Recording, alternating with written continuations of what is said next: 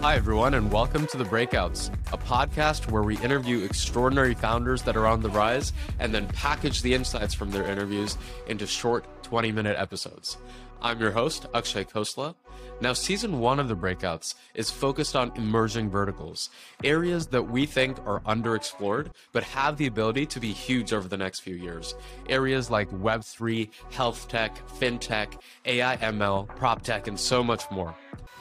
As some of you may know, we're a fairly new podcast, so some of these episodes might be a little rough around the edges, but they'll still feature amazing entrepreneurs for you to learn from, and they'll still be packed with actionable insights that you can take away to build your business. Now, just before I introduce today's guest, go ahead and show us some love by following us on Twitter at The Breakouts Pod and subscribing to this YouTube channel. We're really trying to make the best podcast out there for aspiring entrepreneurs, a podcast that we wish we would have had when we were building our first company. But in order to get there, we're going to have to be iterative and improve on this podcast, just like you would iterate on a product that you're launching.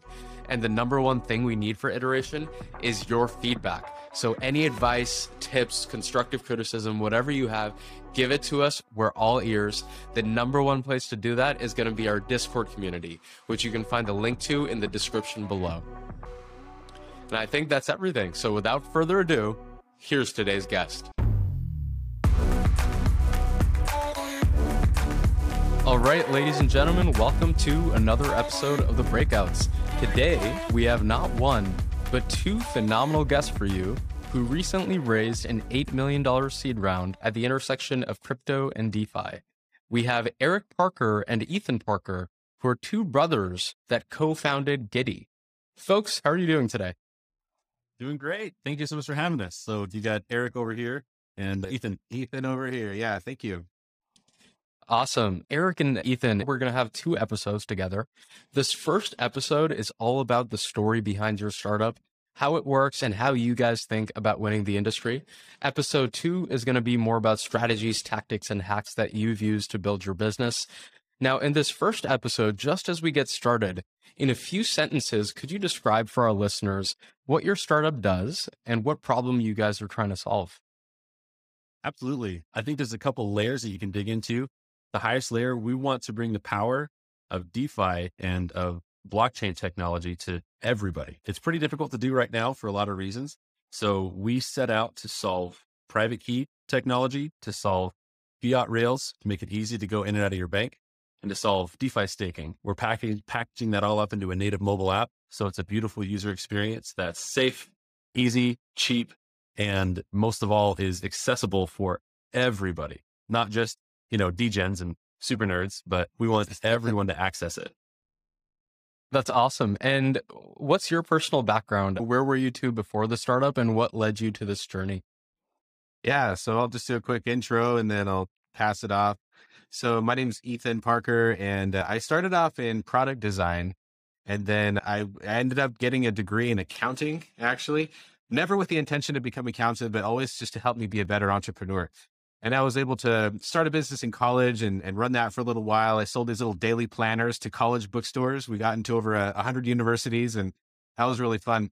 And then I sort of like digitized that small pocket sized planner into an app. And I was kind of like, I was sort of forced to learn a lot about iOS development and mobile apps from there. I was able to sell the physical goods part of that company and then worked for Outlet for a while as a, one of their first mobile apps developers and then a couple other mobile apps jobs. And then I was able to uh, make an app for Monday.com and sell that on my, MicroAcquire, really fun experience.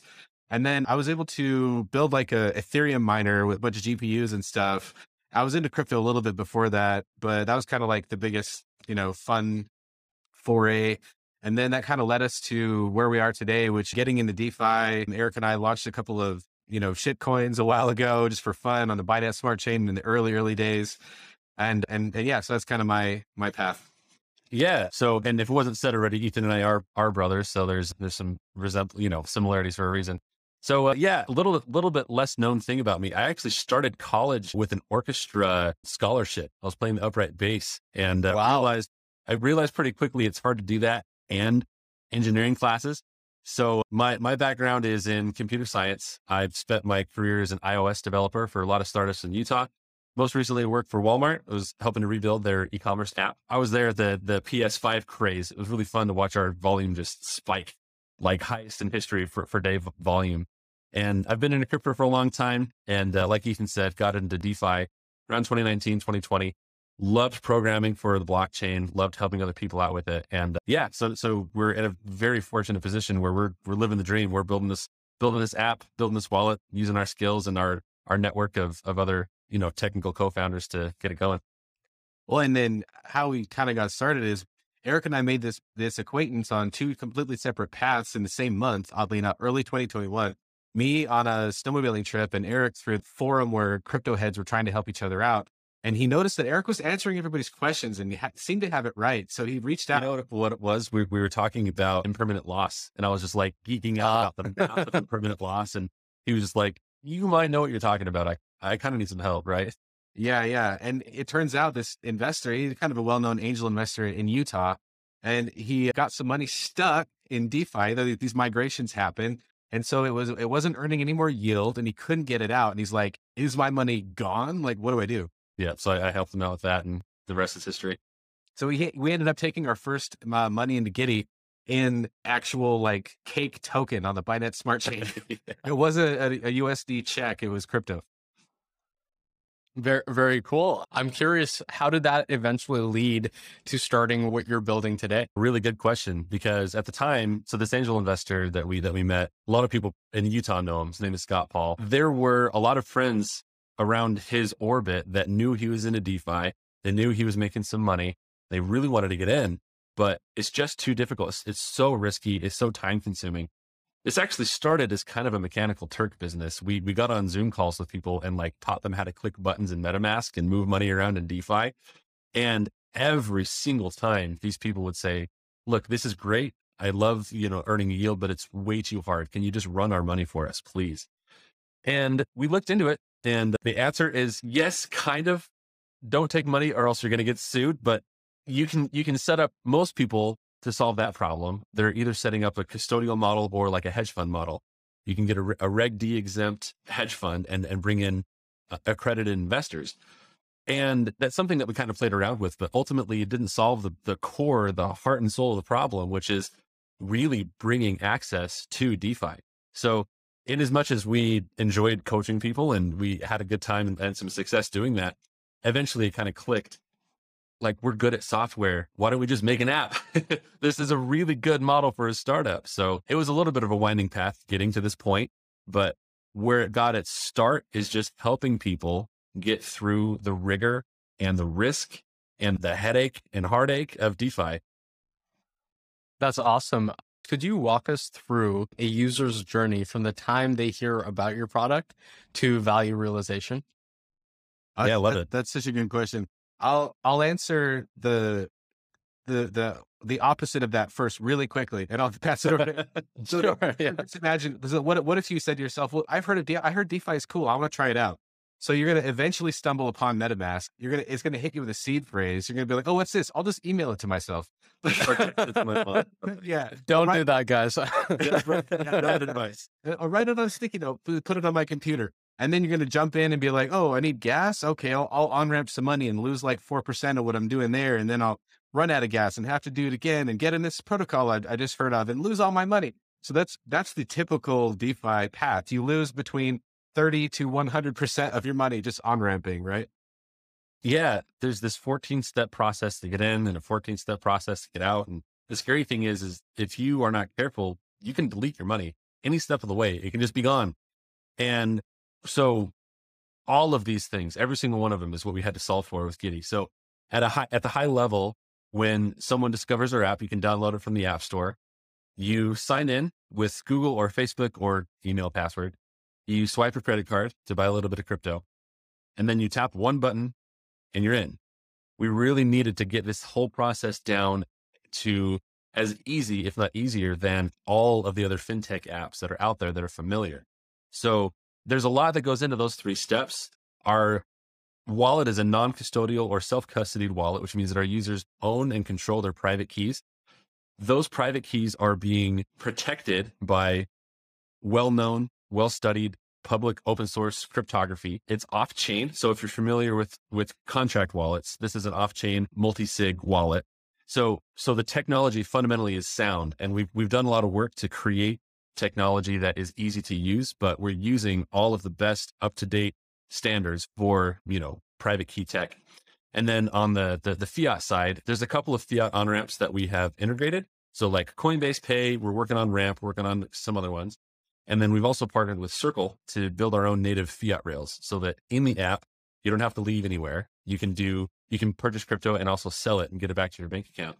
And then the last part, like I mentioned, is this, this notion of one tap staking. We, we developed an EIP, which is a, a, a, a interface or a standard or format for a token that allows us to send a token to our smart contracts. It'll approve the transaction for the correct amount. It'll expire the approval, which is really important. If you know DeFi, there's a bunch of infinite approvals out there that are just kind of a problem. It'll also facilitate gas payments. So our users don't have to own the native gas token in order to pay for the transaction. We can do that transparently. So this whole experience really from, from downloading the app to realizing that it's pretty quick. It's pretty quick, especially if you already own crypto. You can send yourself crypto on the Polygon network, get it staked, good to go. Really interesting. So, the first part of the process, I think our listeners will understand. It's kind of like when you go to Coinbase, it's a lot easier to sign up because they take care of managing your secret and etc. as compared to MetaMask. So that process makes sense. The onboarding is much easier. Then let's say users are on the app. Why do they choose Giddy? Is that because of the one click staking? Absolutely. So it, it's important. It's it's interesting rather to note that we we do support decentralized exchanges. So where Coinbase is kind of a centralized exchange, we support decentralized exchanges, which means that in some cases you can buy crypto for cheaper transaction fees, and you might have access to more crypto that's directly on the blockchain. So that's part of it. You can definitely buy and hold your crypto in the Giddy wallet, but the more interesting thing that probably most people don't have access to that they would like to get access to is earning yield on the blockchain. So, if, uh, for example, if you just own the Ethereum token because you like it, there's a lot of good reasons to like it. You can also earn some yield on the Ethereum token. You can go earn, you know, four, six, 11% by staking it in, in their, their newly rolled out proof of stake, you know, validation algorithm. Not only that token, but a lot of other crypto tokens, you can stake it into a DeFi protocol. In other words, you can lend it, add liquidity, there's a couple different actual strategies, but the big selling point, I, th- I think what's going to be really interesting as we onboard new users is you can own crypto and earn yield on it. You can, you can put it to work. Yeah. So certainly earning yield, especially while prices are down, it's just like earning a dividend on a stock. But you know, a lot of people have heard the phrase, not my keys, not my crypto, but they don't, I feel like people haven't really understood why that's important until now when when custodial apps like Celsius and these other ones are kind of in hot water for doing things with your money that you didn't know they were doing. And so because Giddy is non-custodial, you do have access to your private key if you really want it.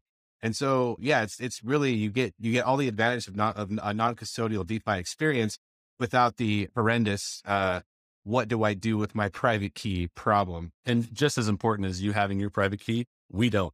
We don't make any investing, any purchasing decisions for you. We don't run your money for you. This is just software to get you access to the blockchain in a safe and cheap and secure way. Yeah, think of like Coinbase is AOL, we are Netscape. If you want to go back to the 90s. Ah, interesting. Okay, I think that makes sense. I'm curious about the staking part of this. It seems like once you're onboarded to the app, that's a, a major sell of the app that hey, staking here is much easier than it is other places for our non crypto native listeners who don't understand why you would want to stake money and how exactly this yield earning process happens, could you walk us through that a little bit? Like, let's say I stake some money, what happens next? Yeah, for sure. Yeah, you earn stuff. you earn, earn some interest. Yep. So the the the word staking, it's come to mean a handful of different things. In the world of DeFi, decentralized finance, there's analogies to traditional finance. There's a lot of different financial services that provide a service, something of quality to users, and take a fee for that. In DeFi, what you're able to do is provide liquidity to these different protocols, to these financial services on the blockchain. You can allow them to use your money, and in exchange for that, you get part of their revenue. You, you, you get to take some of the fees that they charge their customers. So, in the real world, as an example, if you think about like a foreign exchange, let's talk about USD to the euro. there needs to be a big pile of money, liquidity, in order to facilitate trades between those two currencies. If you've traveled, you're very familiar that in order to go to the UK and buy a euro, it's going to cost you some money.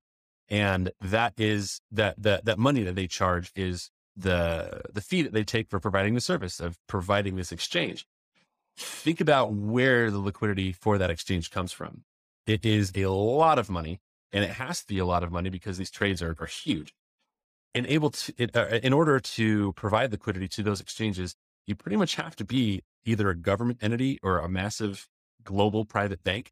Most regular people don't have access to the to the gains that that foreign exchange market provides. There are some ways to get access, obviously, but the the core function, you really have to be a huge player, if not a government, to provide liquidity to that. So in DeFi land, you can provide liquidity to an exchange with five bucks. There's this notion of as long as it's not too crazy of a phrase, you could say we're democratizing liquidity providing. yeah. That, that's ah. kind of intense, but that's what we're doing. Very cool. I'm curious when it comes to liquidity providing. One common concept is this notion of impermanent loss. Could you guys talk to us a little bit more about what impermanent loss is and how you think liquidity providers should think about that risk? Yeah.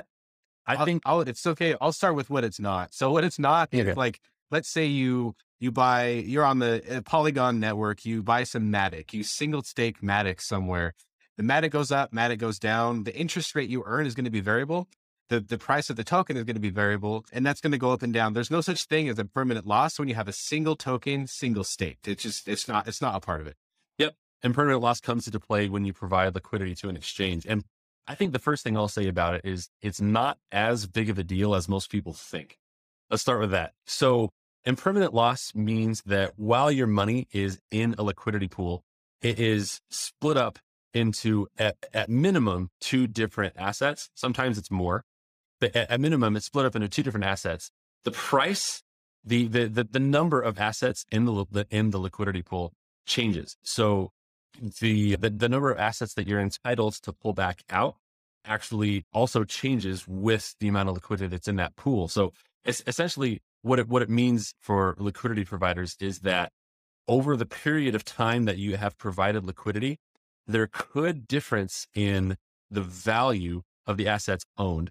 So let's say you just own some Bitcoin and over a year it goes up 10% versus let's say you put, you added liquidity to an exchange with Bitcoin over a year, you might only have gained 8% instead of the 10%. But, but it doesn't come with only downside. There actually is a little bit of risk mitigation in a liquidity pool.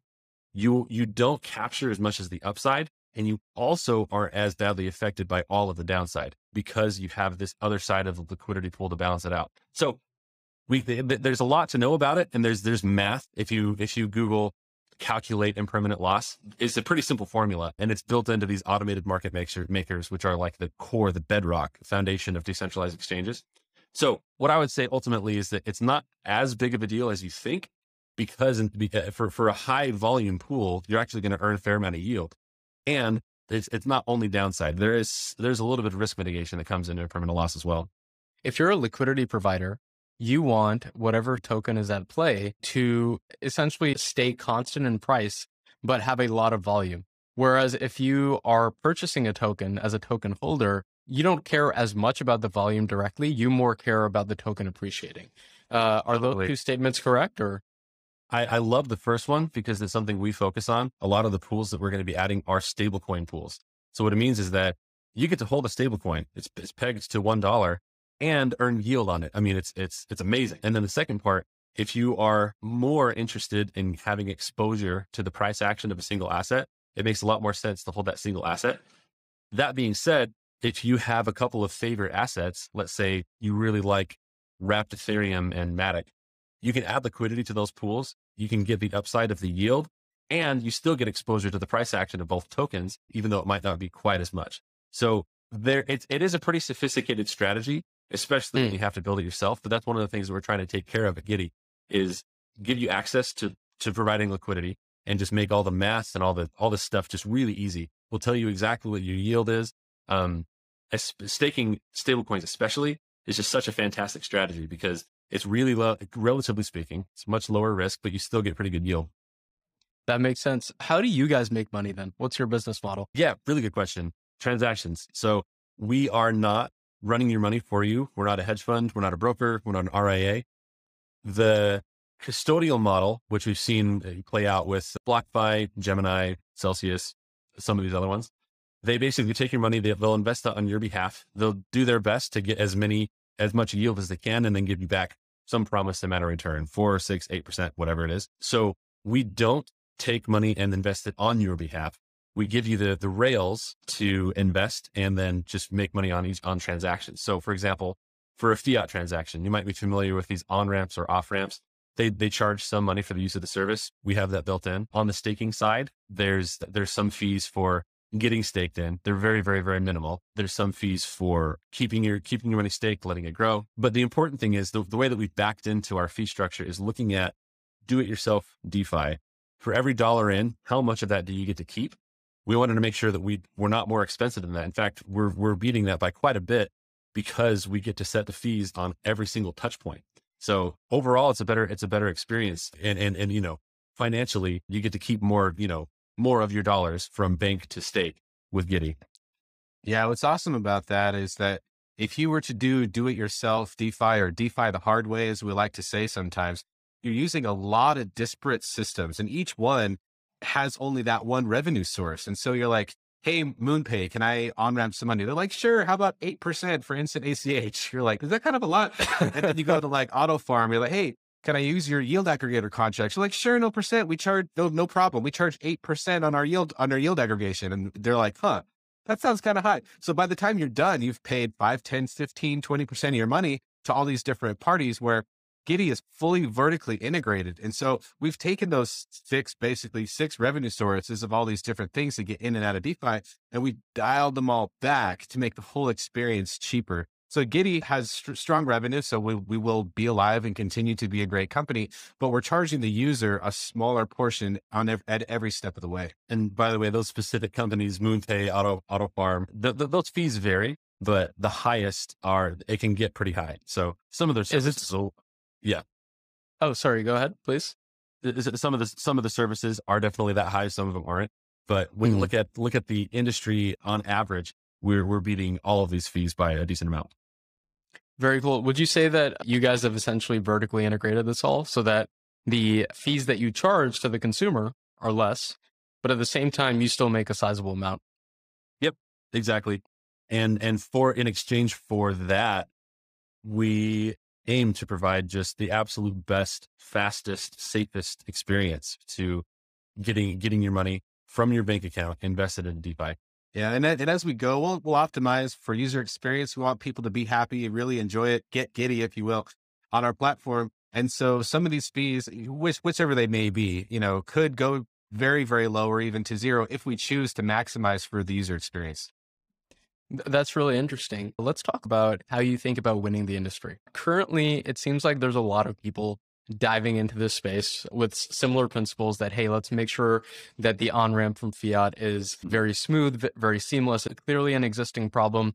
Uh, let's leverage DeFi in particular to make sure that consumers have access to greater gains, greater yield, et cetera. It's interesting. I think I've interviewed two companies like this for this season alone. so nice. uh, I'm curious, what is your guys' approach to winning the industry or what is your competitive advantage? Yep. So we started this company with a couple things built into our DNA. One of those is native mobile apps. I really am a big believer, and I think we've seen it play out in the industry that fintech really needs to be in your pocket. It needs to be accessible all the time. You need a really good user experience. It needs to be easy to understand. I think one of the best ways to do that is giving yourself, it's almost like a limiting factor, right? They say that cre- creativity thrives with constraints. If you just have a mobile screen, you have to get to the point quickly. You have to make it really easy to understand and interact with. So the fact that we built this all native mobile first, it means that our user experience has to be really on point. The designs have to be very good, has to be easy to understand, easy to use, cheap. So we're focusing on meeting people where they are, which is just not really how the crypto industry evolved. A lot of these things when you look at some of the white papers, some of the math that is the base of current modern cryptography started in the 60s and 70s. And, you know, Bit, Bitcoin started solving problems that were not exactly user experience problems. You know, De- DeFi summer exploded. I think because people started to focus more on user experience. We finally had this Chrome extension, MetaMask. You can use it in these beautiful websites and start earning money and stuff, but it's still not quite good enough to reach everybody. Beautiful with pancake bunnies and yeah. fun. That there's a specific brand to there's a specific brand to DeFi. So I think at the core of our DNA is good user experience. And we've made a couple of pretty specific decisions that that will play to that. In addition to those things, we've focused really hard on innovating on the technology. So the things that we've built to support private key tech, the tech we've built to support one tap staking, and also, you know, the, the, the banking rails, the fiat kind of is what it is. It's highly regulated. So you just, you have to, you have to put a coat of paint on that and do your best. But the tech that we've built allows us to give good user experiences. And we started with good user experiences. That's awesome, guys. I love it. I think we're just out of time here. So, right as we wrap up, you guys have recently raised a round. Are you guys hiring? Is there anything you'd like to plug on the pod? Please feel free. Yeah, for sure. Always, always looking for for good, good talent. So backend engineers, blockchain. We're we're doing EVM chains. So if you're a Solidity engineer, let us know. Designers, marketing, copywriters. There's there's a couple things that we're starting to really spin up. So always hiring for those key core components for you know, marketing and product and engineering. The other thing that would probably plug is uh, so we just barely wrapped up our private beta program, which was an invite only. You get to get early access to the app. We're just now starting to kick off our public beta program, which is there's going to be a little bit of a wait list, but we're starting to bring everybody off that wait list as fast as we can. So download the app, give it a try. Would love to hear your feedback. Send us a review. We have a full time customer support person who you can chat with in the app. Oh, yeah which is another thing we didn't even that. So, uh, we, we we started with human beings at Giddy. So we started with with user experience, and we noticed that nowhere in DeFi at, at a year ago, nowhere could you find customer service. Period.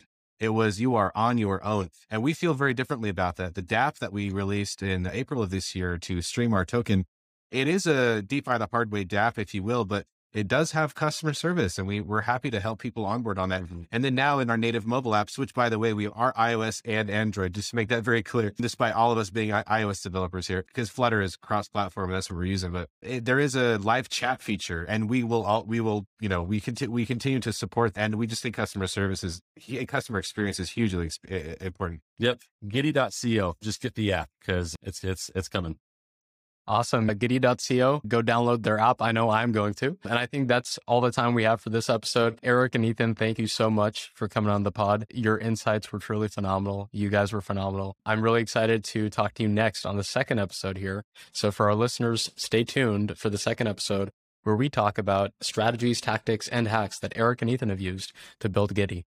All right. Thanks, everyone. That's the end of the episode. We'll catch you next time. Bye bye. Thank you very much. Thanks so much.